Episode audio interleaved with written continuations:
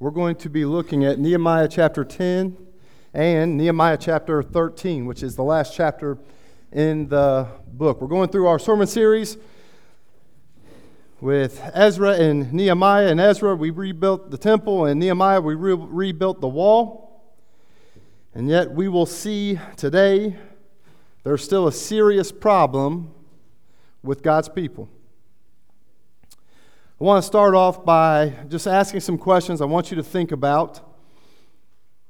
And there's a lot of ground that we're going to cover today. So, in Nehemiah, in his, the redemptive historical narrative, Jesus has not come yet. Right? That happens in Matthew, Mark, Luke, and John. We're still about 400 years out from Jesus coming to earth. And they are under what is called the Old Covenant, the Torah, the law, the Ten Commandments.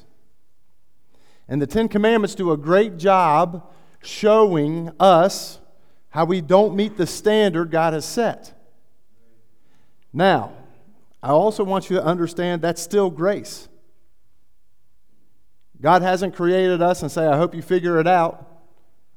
God has created us and told us how to live. And it's for His glory. But we are not under the old covenant, we are under a new covenant. And you can remember it with the Lord's Supper.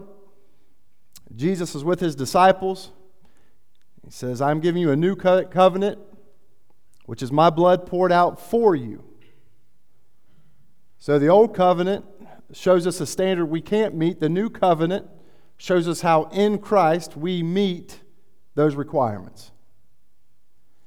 And so I want us to be careful because when you come to Nehemiah 10, you see that the people are committing themselves to the law, which is a good thing, to following God.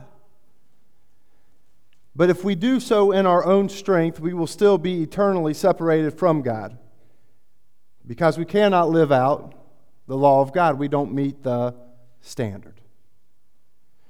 And so we, I want us to, to have that in the back of our minds as we navigate through this chapter. I also want you to think about commitment. What or who are you committed to this morning? You have made a commitment this morning to get up and get here. Some have decided they are more committed to sleep. Every day, you're driven by your commitments. I think there's two types of commitments we got to be careful of. One, we live in a low commitment society. For instance, did a little research. How many jobs do you think the average person in the United States has in their lifetime? Over double digits? 12. 12 jobs, right? If they don't like something, we'll move on. Sometimes you just need a change of scenery. Sometimes you figure out something's not for you. Average employee stays with their employer four and a half years. We had five teachers this past year leave Holmes High School. They said teaching is not for them.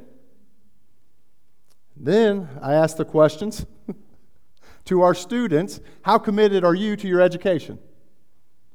What does your attendance say about how committed you are to education? What does your behavior say about how you are committed to education? How committed are you to marriage? How committed are you to church?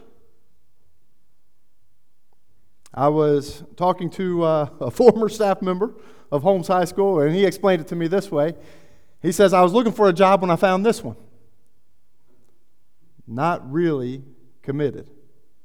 So, how do we make long term commitments, deep commitments, and a low commitment culture? But then on the other side, we also have the crazy committed. Used to be the shirts, baseball is life, the rest is just details. Basketball is life, the rest is just details, whatever it is. If you go to a soccer field, basketball facility, a volleyball court, you will see how committed parents are to their children's athletics. It is a $40 billion industry every year in the United States. 50% of parents spend over 500 on just a fall sport, which is usually soccer or football. Cross country, probably not as expensive. But 20% spend over $1,000. If you look at AAU, it's not a surprise. Crazy committed. Some of you are crazy committed to your job 70 hour, 80 hour work weeks. What are you committed to this morning? Who are you committed to this morning? Because Jesus has a lot to say about commitment. One commitment that will take care of every other commitment is this a man or woman completely committed to Christ will have all other commitments in order. If you say, I'm going to follow Jesus, every other area of your life will fall into place. Or, as Paul put it, fellas, you could help me with this. The memory verse that we've had a couple of weeks ago, Philippians 1:21, for me to live is Christ and to die is gain. What does commitment look like? In Matthew 16 24, says, Jesus said to his disciples, Whoever wants to be my disciples must deny themselves, take up the cross, and follow me. So you can't put yourself first. You can't be committed to you, is what Jesus is saying. And then to take up your cross is to die to self. Jesus has to be your commitment. That's what it means to follow Jesus. This isn't half hearted commitment. Or Matthew 19 21 and 22 Jesus answered, If you want to be perfect, go and sell your possessions and give to the poor. Then you will have treasure in heaven. Then come and follow me. When the young man heard this, he went away sad. Why? Because he was a person of great wealth. What was he committed to? His wealth. You have dueling commitments in your life. Jesus will have no rival. Be committed to him. Or, with his disciples. This is what Jesus had to say in Mark. As Jesus walked beside the Sea of Galilee, he saw Simon and his brother Andrew casting a net into the lake, for they were fishermen. Come, follow me, Jesus said, and I will send you out to fish for people. At once they left their nets and followed him. When he had gone a little further, he saw James, the son of Zebedee, and his brother John in a boat preparing their nets. Without delay, he called them. They left their father in the boat with the hired men and followed him. That's commitment. That's commitment. I've worked with uh, my dad, and actually, my brothers worked with me in the lawn care. I would have loved for Jesus to say, Hey, come and follow me, leave those mowers behind. I was waiting for that call, waiting for that. Just a little bit late here. But you see, the professions of the disciples were in the hands of Jesus family members were second to Jesus. I think it's a good picture of commitment. What's your highest commitment? May it be this. Paul in Philippians 1:8 says, "What is more, I consider everything a loss because of the surpassing worth of knowing Christ Jesus my Lord, for whose sake I have lost all things. I consider them garbage that I may gain Christ. That's what commitment looks like. So here's my question for you this morning Are you committed to Jesus?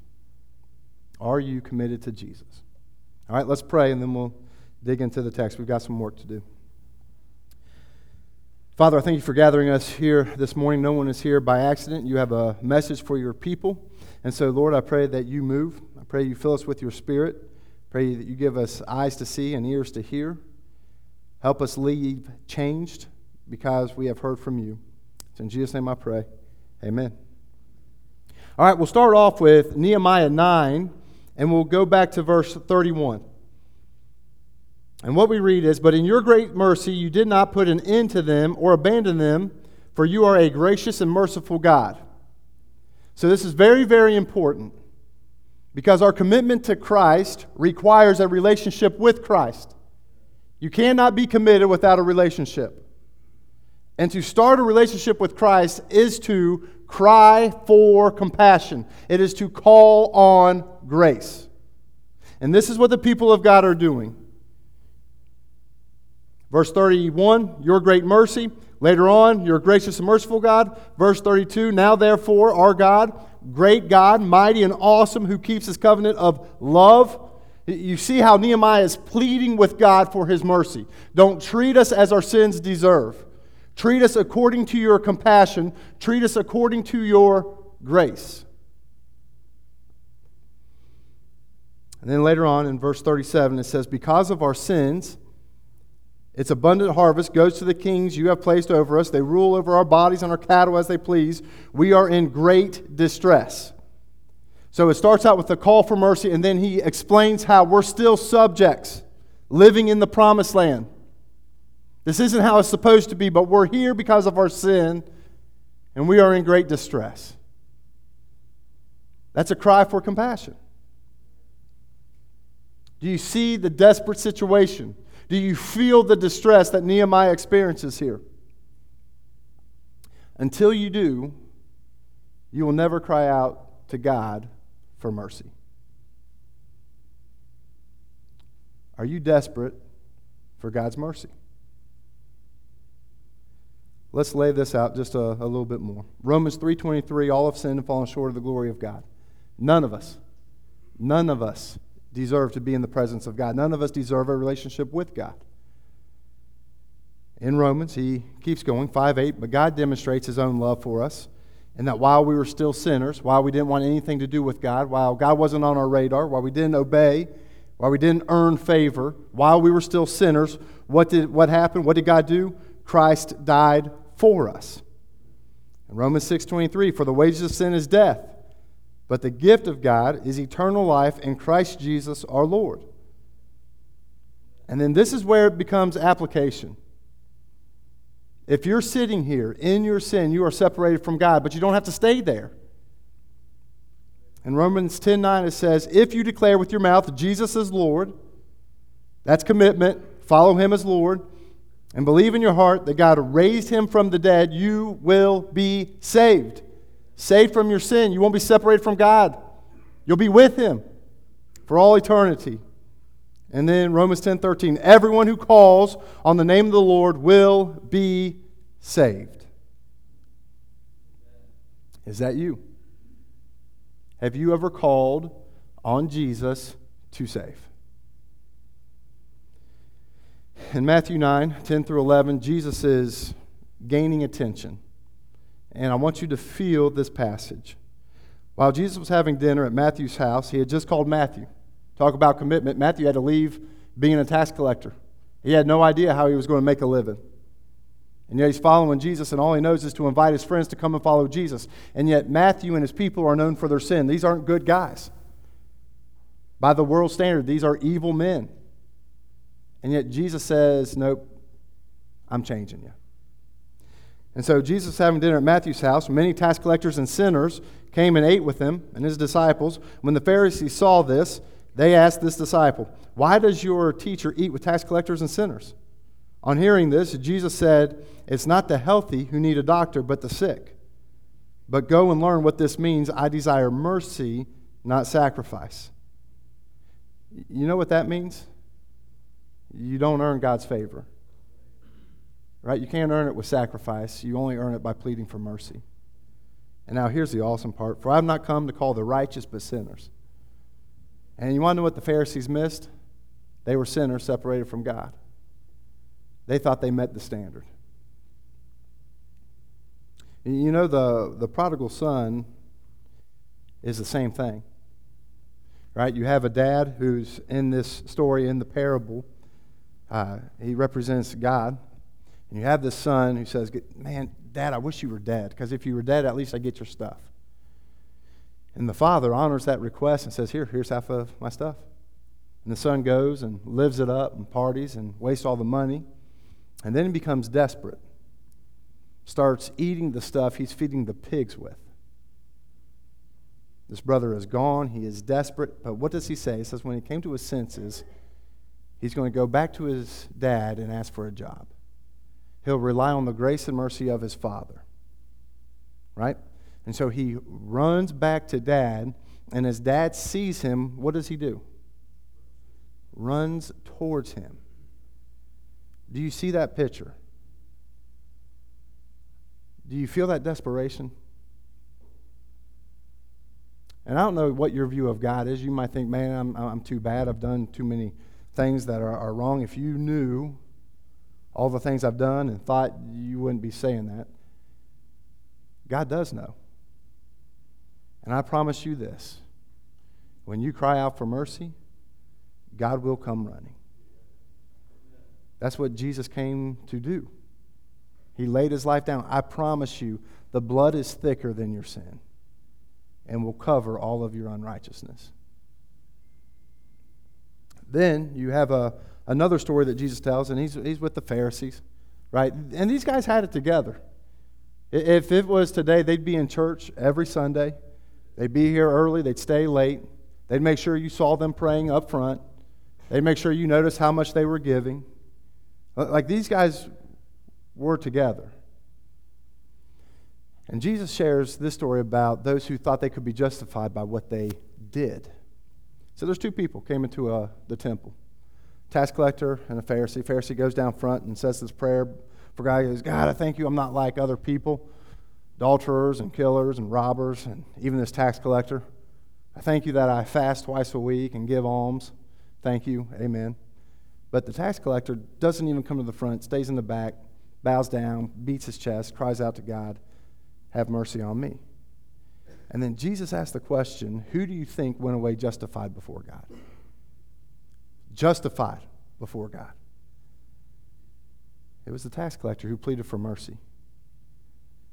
That's a beautiful picture. That could be your story. And I promise you that's my story. Because I didn't meet the standard. Just like, just like in Nehemiah's day, the people didn't meet the standard. And there's a few things I, I want to, to try to be as clear as we can here. I, I think some people in here, you have the wrong picture of the standard. And, and this is what I, I mean. Uh, you know of people that are very wicked right? It's like the, the Pharisee think I'm not like that person, that person, that person. And by comparison, you would consider yourself morally good, right? At least I didn't cuss out the teacher. At least I didn't punch my boss. At least I didn't run over so and so, right? I didn't kill anybody. I haven't cheated on my wife. I'm basically a good person. But the problem is, people next to you are not the standard. God is the standard. And He is holy and perfect. Perfection is the standard. And when you're next to Jesus, you'll see how wicked your sin is. I'll use this illustration, it falls way short.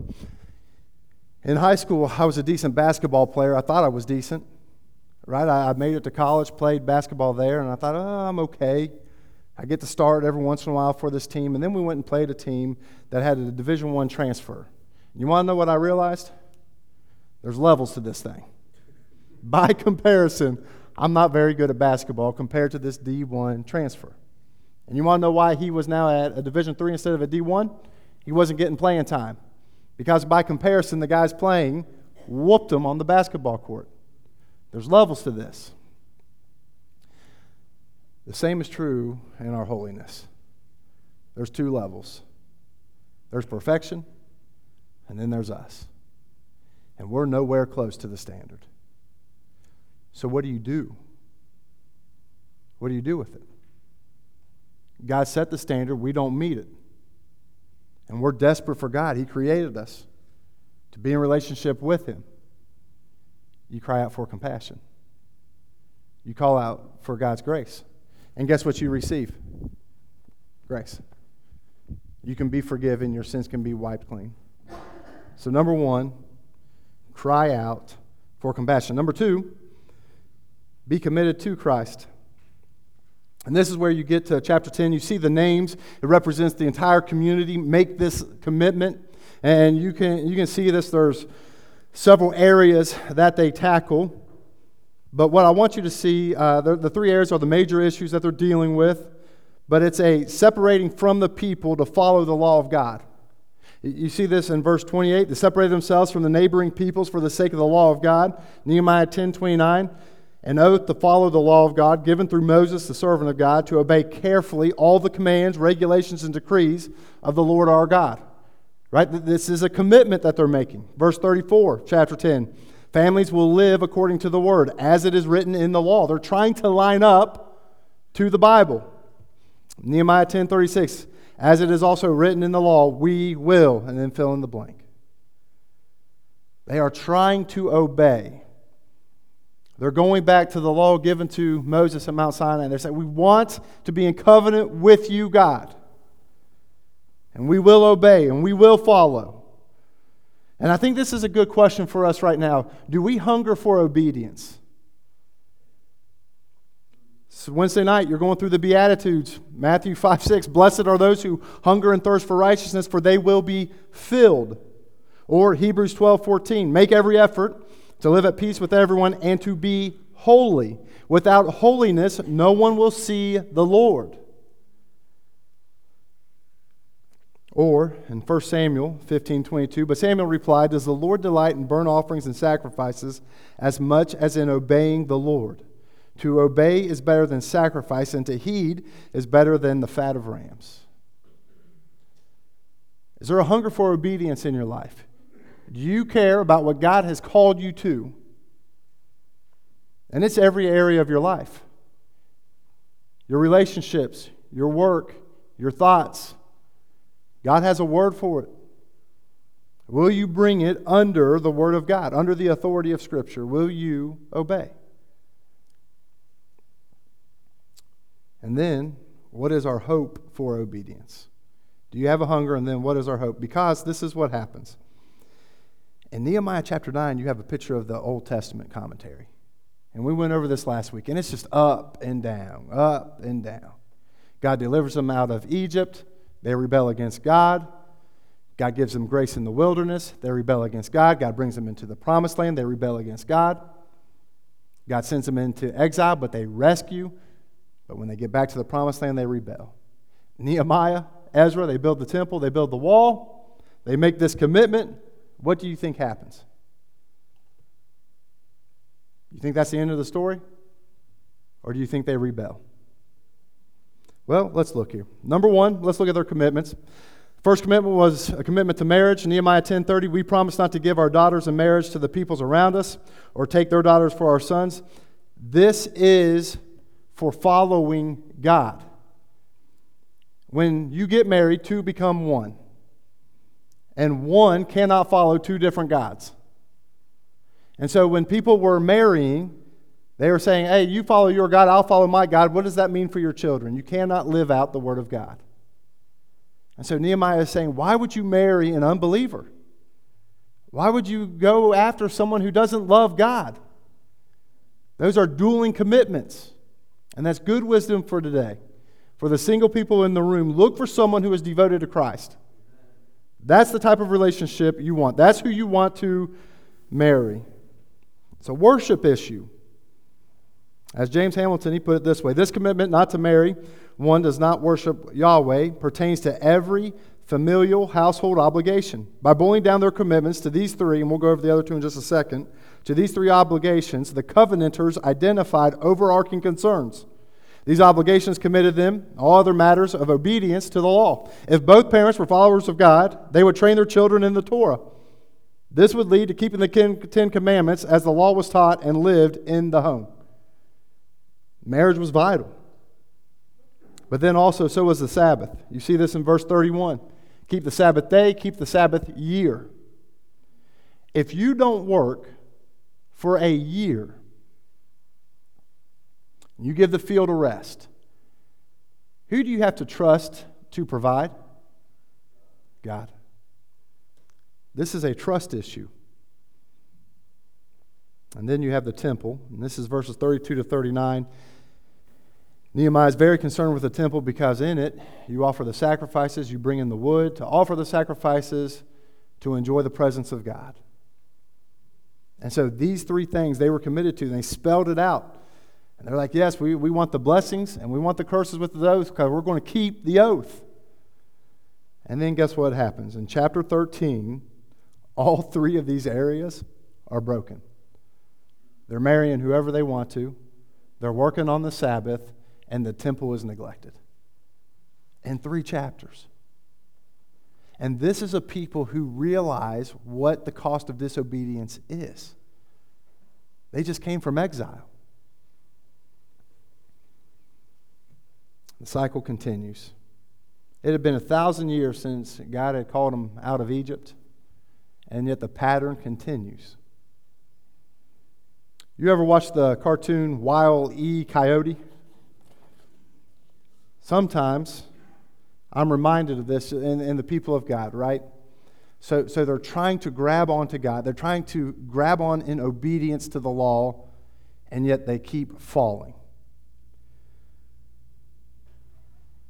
Wiley E. Coyote and the Roadrunner, 40 episodes. Coyote tried over 260 traps, 260 types of traps. The boulder drop was attempted 12 times, the catapult with the boulder 11 times, dynamite rocket 5 times, and anvil 3 times. Coyote should have died around 341 times in these 40 episodes. Total injuries 95 injuries from falling, 73 from blowing up, 70 smashed by the anvil or boulder, 43 times ran over by something like a train, and three times he was electrocuted. The most violent episode was titled Beep Beep. That was episode two. The poor coyote was injured 20 times in one episode. Just can't do it. Never caught the roadrunner. You see, when the standard is perfection, we can't do it either. Do you see why we need to cry out for compassion?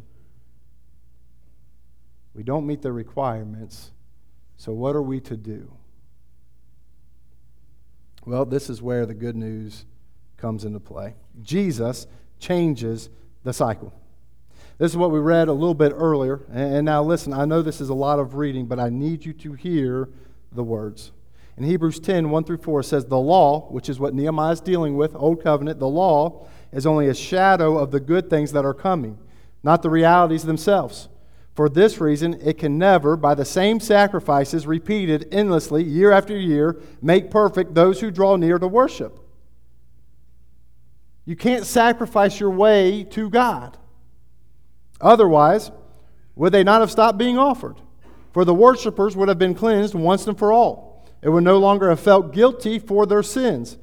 But those sacrifices are annual reminders of sin. It is impossible for the blood of bulls and goats to take away sins. There's nothing you can do, no sacrifice you can make to take away your sin. You're guilty before God. I am guilty before God. But that's where Jesus comes into play. In verse 10 of Hebrews chapter 10, says, We have been made holy. How? Through the sacrifice of the body of Jesus Christ, once and for all. Day after day, priest stands and performs his religious duties. Again and again, he offers the same sacrifices, which can never take away sins. But when this priest, Jesus, had offered for all time one sacrifice for sins, he sat down at the right hand of God because his work is finished. And then what happens? And this is Hebrews 10 14. For by one sacrifice he made perfect forever those who are being made holy. That is you if you've called on Jesus. You are perfectly holy because of the work of Christ, while he is making you holy. So, obedience for you and me is not from the outside hoping to earn God's approval. It's from the inside, Christ creating something new in us. And so the call to obedience is a call to follow Jesus through the power he supplies. That's what obedience looks like for you and me. You don't have to be on the crazy cycle, constantly trying to live up to the requirements because in Christ you've met the requirements.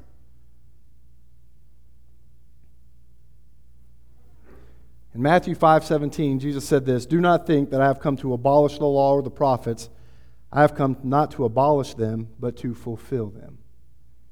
You see, you and I don't meet the standard, but Jesus perfectly meets the standard. Or what you see in 2 Corinthians 5:21, God made Jesus who had no sin to be sin for us, so that in him we might become the righteousness of God. So you might be sitting here thinking, man, I can never be made right. I would say that your problem is not with yourself, your problem is with your view of Jesus. Because all of those in Christ before God have been given his righteousness. And you cannot improve on that. You have been made righteous because of what Jesus has done for you. Or, Romans 8 1 puts it this way Therefore, there is now no condemnation for those who are in Christ Jesus. There was a funny quote written by Warren Wiersbe, I think is helpful here. And this is talking about dealing with sin and how Jesus gives the death blow to the source of our sin. Check this out. In a certain church, there was a man who always ended his prayers with, And Lord, clean out the cobwebs out of my life. Clean the cobwebs out of my life.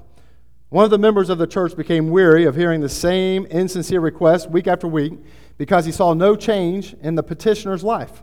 So the next time he heard the man pray, Lord, clean the cobwebs out of my life, he interrupted with, And while you're at it, Lord, kill the spider.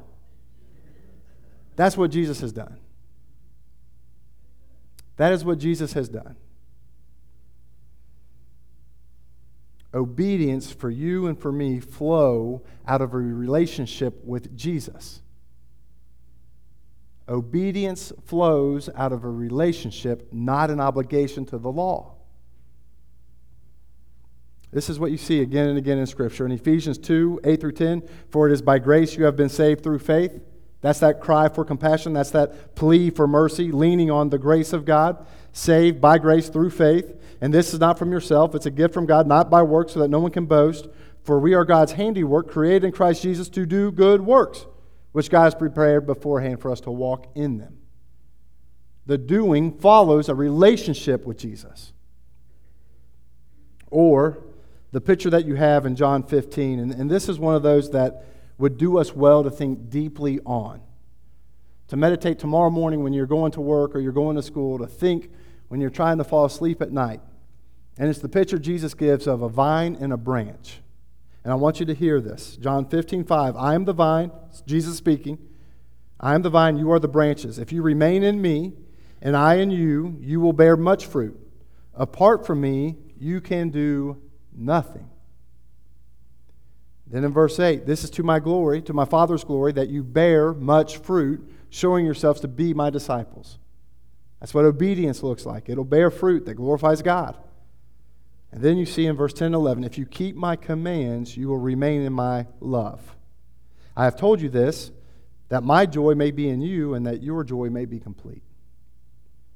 That's a beautiful picture of what it looks like to walk in obedience to God today. It's not a commitment to the law, it's a commitment to Christ. Jesus, who fulfilled the law, who has forgiven us of our sin, if we remain in him, we will bear fruit. How do you remain? You walk with him. You, you see this in Ephesians, where Ephesians 1 through 3 says, This is who you are in Christ. And then 4 through 6, this is how you live it out. You see it in Colossians. In him we have redemption, the forgiveness of sin. And, then you see put off and put on passages, the doing.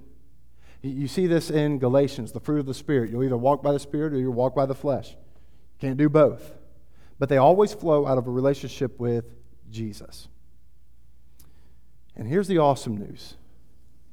In Christ, what Hebrews 10:24 teaches us, what 1 John uh, chapter 2 and 3 teach us, is that we've already been made holy. And, it says that when we see Jesus, we'll be like him, for we will see him as he is. That's our destination. And so I, I want you to, to hear this.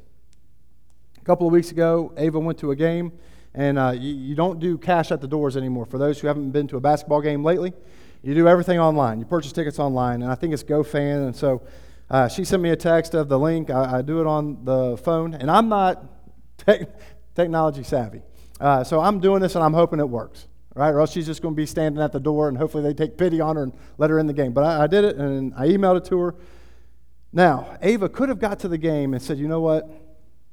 My dad has no clue how to do this. I'm going to stand out here.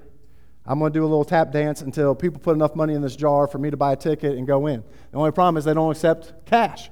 So that wouldn't work. There was no way to get in the game unless she was able to get a ticket. She didn't have any money. She didn't have her card at this time. She didn't have cash. How are you going to get in? She is reliant on someone getting her ticket. Well, thankfully, the, the thing goes through. She has the, the ticket receipt. They scan it, boom, she goes into the game because her ticket was purchased. You and I get to go into the game because our ticket was purchased. And not because we earned it, but because Jesus earned it for us. The price of our sin has been paid. You want to know where you see Jesus in Nehemiah 10? They take a vow, an oath. And if they can keep it, they'll be blessed. But if they don't keep it, guess what they are? Cursed. And they know this. They know that for the past hundreds of years, this has been the rules of the covenant. And yet they enter into it and they disobey. And so, guess what they deserve? A curse. You want to know what is awesome? In Galatians, it talks about how Jesus became a curse for us. Why was Jesus cursed? Because we couldn't keep the covenant. Why do we enjoy the blessings? Because Jesus took on our curse. That is the good news of the gospel. If you are here and you have never cried out to God to save you, what you will receive is mercy from Christ. You can be forgiven. Your holiness will be given to you by God because of what Jesus has done for you. And then the call, if that is a decision you have already made, then the call is to follow Christ. If you want to be obedient, it will be because you're in relationship with Him. Remain in Him and bear fruit. Amen. Amen. Let's pray. Father, I thank you for gathering us this morning. Lord, I pray that you move. In this room, there's so many different people sitting in the pews. You have people who are struggling with sin, people struggling with hope, trying to figure out purpose, and Lord, you answer all of those questions. Father, I pray that you give boldness to the people who need to call out for grace and mercy, that they do it today, they don't put it off. I pray for those who are sitting here and their commitment to you has grown cold through the years. I pray that today they'll renew that commitment to remain in your Son, Jesus. Father, I pray that we walk in obedience to what you have called us. It's in your name we pray. Amen.